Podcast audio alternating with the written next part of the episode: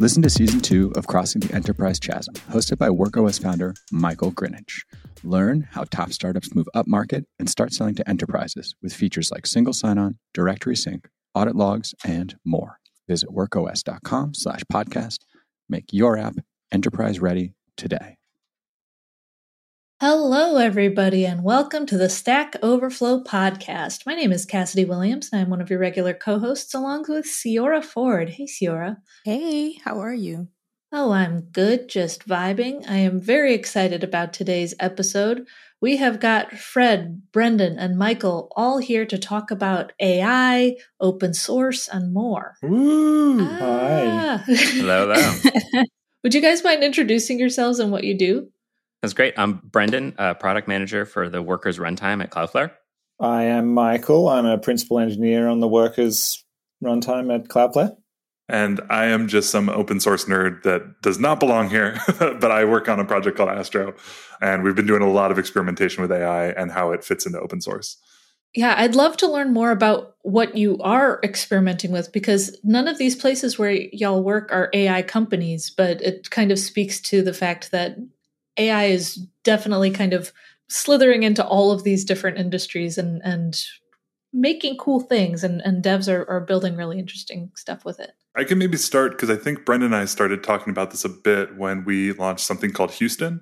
So I think as uh, far as I know, no one has ever called me on this, but I, from my research, I believe it to be true. We were the second open source project to ever create a chatbot for open source. So the idea of a place you could go to ask questions and get like a AI powered chatbot trained specifically on your docs. LangChain is the only project I know that did that because obviously that's like one of the big things they do. Their big AI tool. That's what they do. Makes sense that they would be first, but we were honored to be a second. Launched it, kind of big fanfare. We blew through our budget and you know took the bot down and had to scramble to get more credits from OpenAI. But yeah, really, really kind of cool to scratch the surface. And I think an interesting thing about our project is like we're not just like oh AI everywhere. Like we actually have a lot of AI, what maybe I'd call like skeptics on our team, and so we're really like very carefully, I think, or at least with a very kind of open mind, trying to figure out like what are the problems this is solving. Like it's not just AI for the sake of AI, but a couple months after that, we have a couple of cool experiments that we're running. Some that we've built, some that we're actually just working with cool partners. And I think, yeah, I've just done a lot of thinking on how projects, whether like you are an open source developer listening to this, or you just care about open source, there's a couple like really clear benefits and clear wins that aren't like move everything to AI. They're just like really cool ways that they can kind of help the problems you already have today. So that's how I came to this problem. And yeah, that's that's definitely my interest here. What's really cool about the open source aspect is that I saw Houston AI. Maybe Brendan gave me a heads up. I can't remember. And then immediately uh, cloned it internally at Cloudflare, called it Austin AI, and uh, trained it on our docs. Um, I also saw, I think it was Pete Hunt had a blog post about doing doing the same thing um, of Dagster slash Facebook fame, and yeah, it was really cool to get that that gratifying feeling of, hang on, this just works. It was yeah, it was awesome. Yeah, we've been exploring a lot in this space, especially because people, you know, people are coming to Cloudflare all the time trying to figure out how to build on workers and to me what's really struck me is the importance of examples and like the, how if before ai you know having a great example had this much leverage it just it that just increases exponentially now those are the examples that are kind of powering all these tools it reminds me of a blog post that I read by Rach Smith, who works over at CodePen. And she was saying, I don't need a fancy AI assistant. I don't need AI to do all of my problems and, and solve all of my problems for me. I just want really good search. And if AI can help me with really good search of anything, I'm I'm sold on it. And and I, something like this, I think, is a perfect example of that, where you're able to ask questions and get the answers that you need based on something that exists and having that source of truth rather than something that's very hallucinations driven based on yeah. arbitrary data. So that was kind of the wild thing that we learned like with that Houston project was realizing like okay, you ask Houston a question and it gives you the wrong answer it got that wrong answer because it read your docs. It's actually pretty smart. It's good at reading, but if yeah. it gives a wrong answer, usually that means your docs are either unclear and it's having to guess, or your docs are maybe even contradictory. It's like it doesn't know the answer because two different things say two different things. The information's missing. It's and when we first launched Houston, even internally, we're like, "Hey, check this out. This is something that's really cool." Like it was, you know, one of those like classic 3 a.m. hacking projects. I think our docs team, like the first thought was like, wait, are you trying to like replace docs with some dumb bot? Like it was actually like a right. very like, what do you think we do here? Like you think a bot can replace like all this time and energy that we put in, like the love and care, yeah. and realizing that no, that's totally it's not a replacement. It is actually a validation of your your docs. Like if it has a wrong right. answer, that means your docs have a wrong answer or an unclarity, uncertainty. And it's actually this we now totally have flipped that thinking. It is a linter for docs, but conceptual, not just now are you formatting it correctly? It's a conceptual linter. And that has been, I think, one of the coolest like mind flips for our team. Yeah, this auditor that you can ask questions to. Yeah, I think it's interesting how this is a great example of how AI can enhance the work that you already do. I think a lot of people think of it as like, like you said, like replacing whole teams, whole right. industries, things like that, which is like very doomsday-ish and scary for a lot of people. But I think if we kind of shift away from that mindset about like, oh, AI is going to place developers in 10 years, developers won't even exist, stuff like that, and look at it as a tool to help us do our work better, that is like a much more realistic and more positive and probably better perspective to have. I heard you earlier, Fred, mention like having this mindset and wanting to use AI as a tool and wanting to use it for good.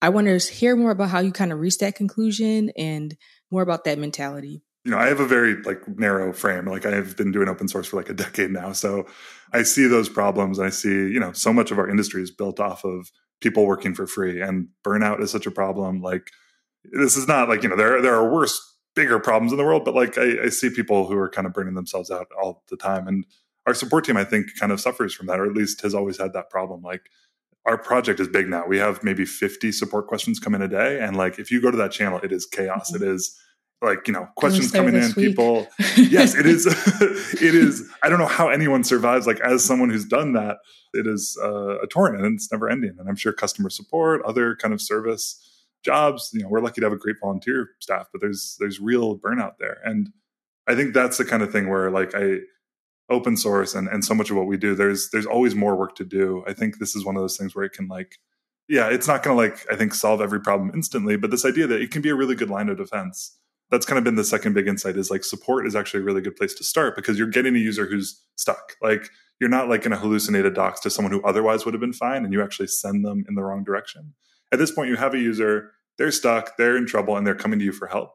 There's this really nice like first line of defense that a, a bot like that can kind of power, which is, hey, listen, this might not be the perfect answer, but it's better than nothing. And if you still need help after this, this can, you know, basically make it so that the people, the actual people in this channel, have less high priority things to look at, they'll get to yours actually sooner because there's a spot helping out with the easier stuff that's answered by our docs. So yeah, I don't know if I would like call that for good. I, I don't know if I would go that far, but like burnout is just such a problem in our industry. It's it's really cool to see these tools like cutting out some of the busy work while still letting the same people now do more with less. Yeah, and I think that the questions that the users would then be asking would already be honed and shaped and a little bit more to the point rather than just open ended um, by the time they why is my code not yeah, exactly.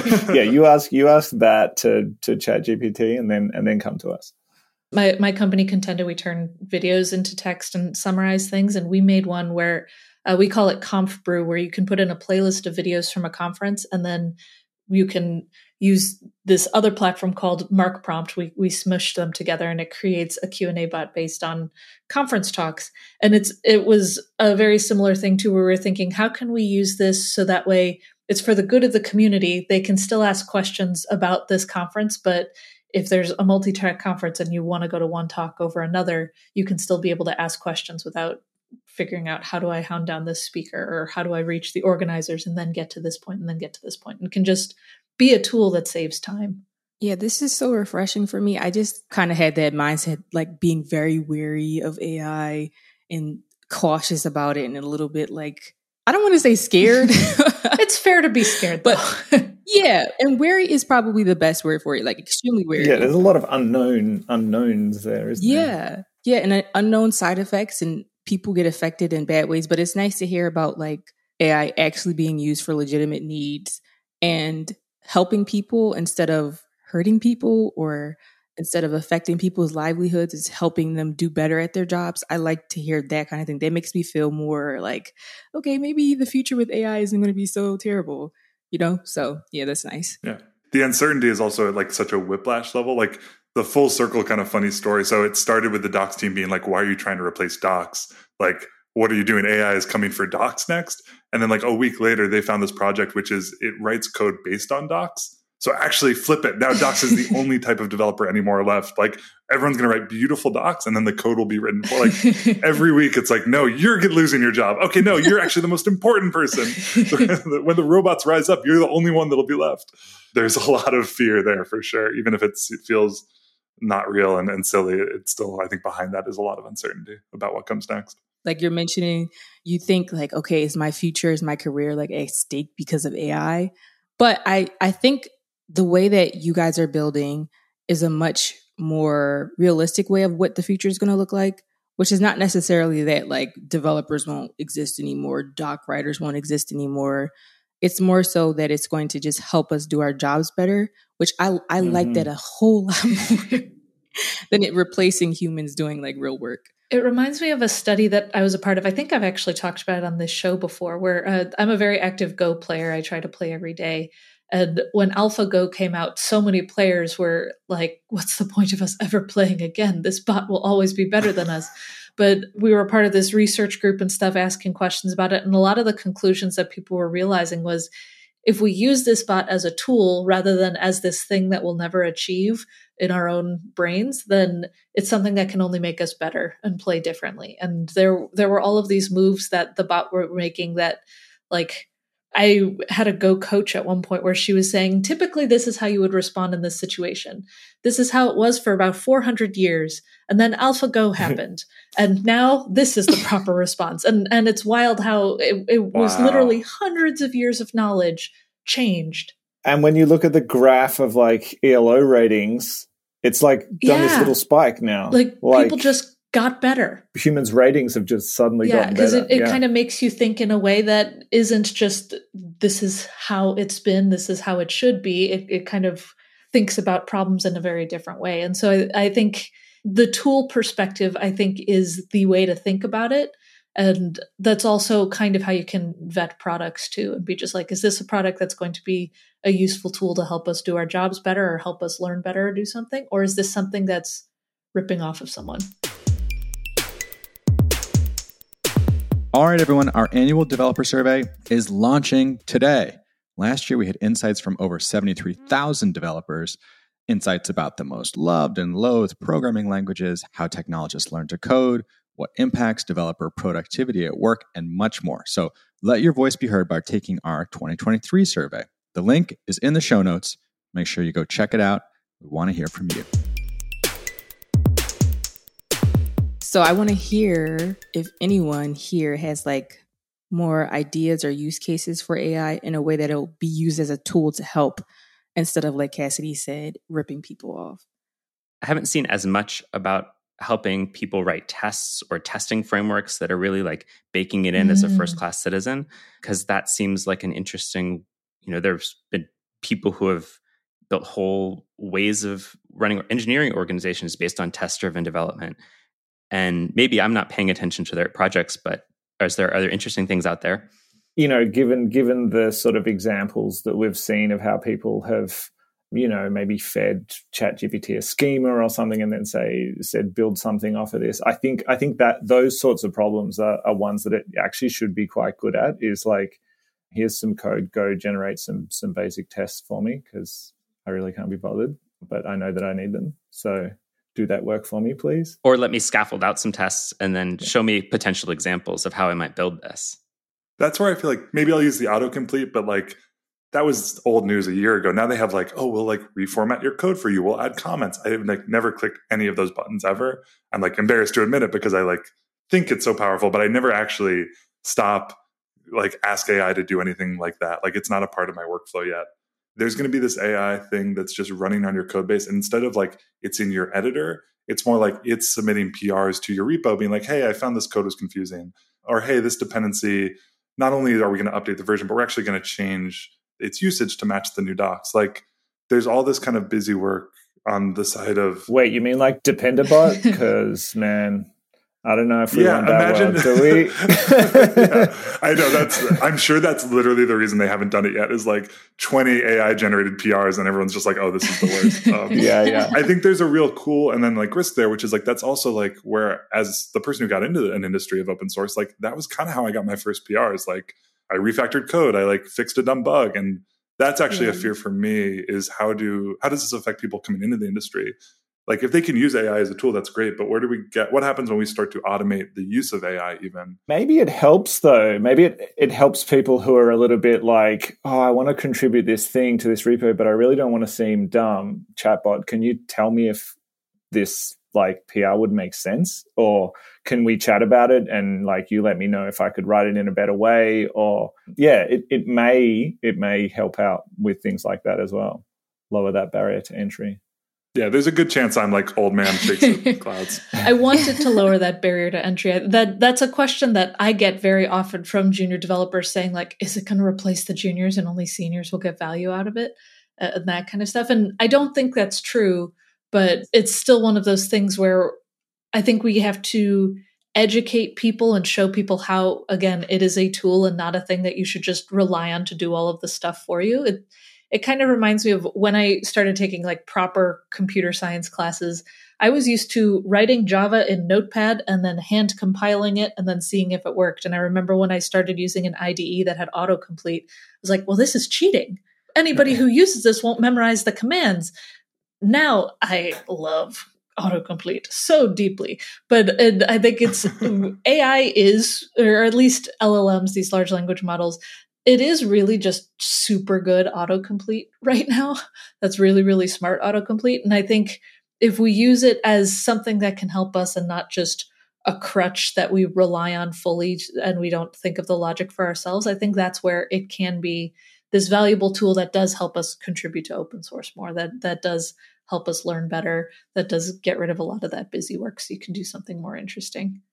We built one on on workers to do. I mean, it essentially does what the the doc spot that we were talking about does, right? Where it, it can go retrieve your documents, you know, and, and there are plenty of plugins out there like that that can do interesting things, but something where it can it can be a little bit more than than what it is at the moment, but in a very like code specific way, and I don't know, fetch information about the API you're using or whatever. I can't remember which uh which book it is, but there's like a class. Is it Pragmatic Programmer where it's like, yeah, there's got to be some comfort found in history where it's like a developer team used to be like one person coding, one person behind them reading the docs manual, another person behind them that would like go run to the other room to ask someone a question. Like it was like the Starship like control command center. And I'm sure like at that point when someone like, you know, when the internet came along and Google, it's like, oh, but I got my start in the industry being the person who ran into the other room to ask someone a question. Like, how will I ever break into the industry? There's probably it's probably all gonna be okay, but it's it's still scary. Yeah, yeah. And I think there is also like a lot of fear mongering, unfortunately.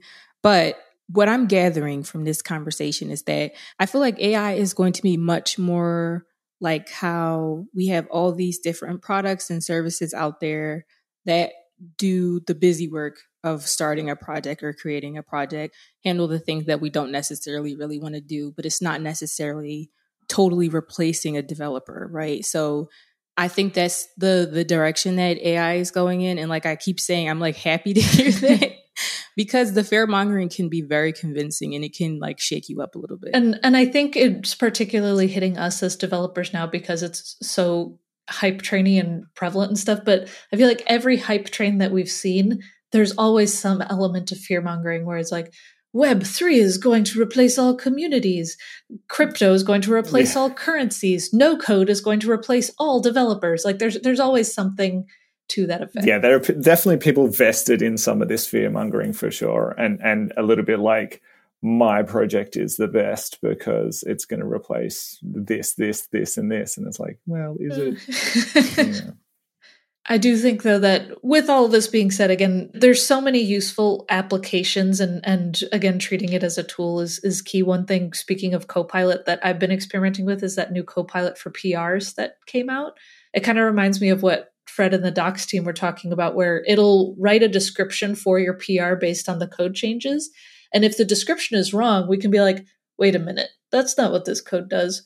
Oh no. And like we, mm-hmm. we've actually caught a couple things that we probably shouldn't have committed or, or things that we should change because the description it provides is just off enough where we have to double check ourselves it's cool. It makes that feedback loop quicker Yeah. right? Like i guess if, if you compare it with seo or something like that where you're kind of like okay we want to improve our docs so that people can find the right thing but the, the feedback loop for that is massive you know months or something. You you maybe write things in a way that you think is better and then you know months down the track you find out okay all right maybe we try this other thing. Whereas the feedback loop now can be like okay and it's not exactly the same you know but it's still very similar where it can be like okay what does yeah what does copilot or chat gpt think when it's given this information oh hang on it's like uh-oh Yeah, Imagine just Fred. getting dunked on where it's like description. I don't know. This is some code.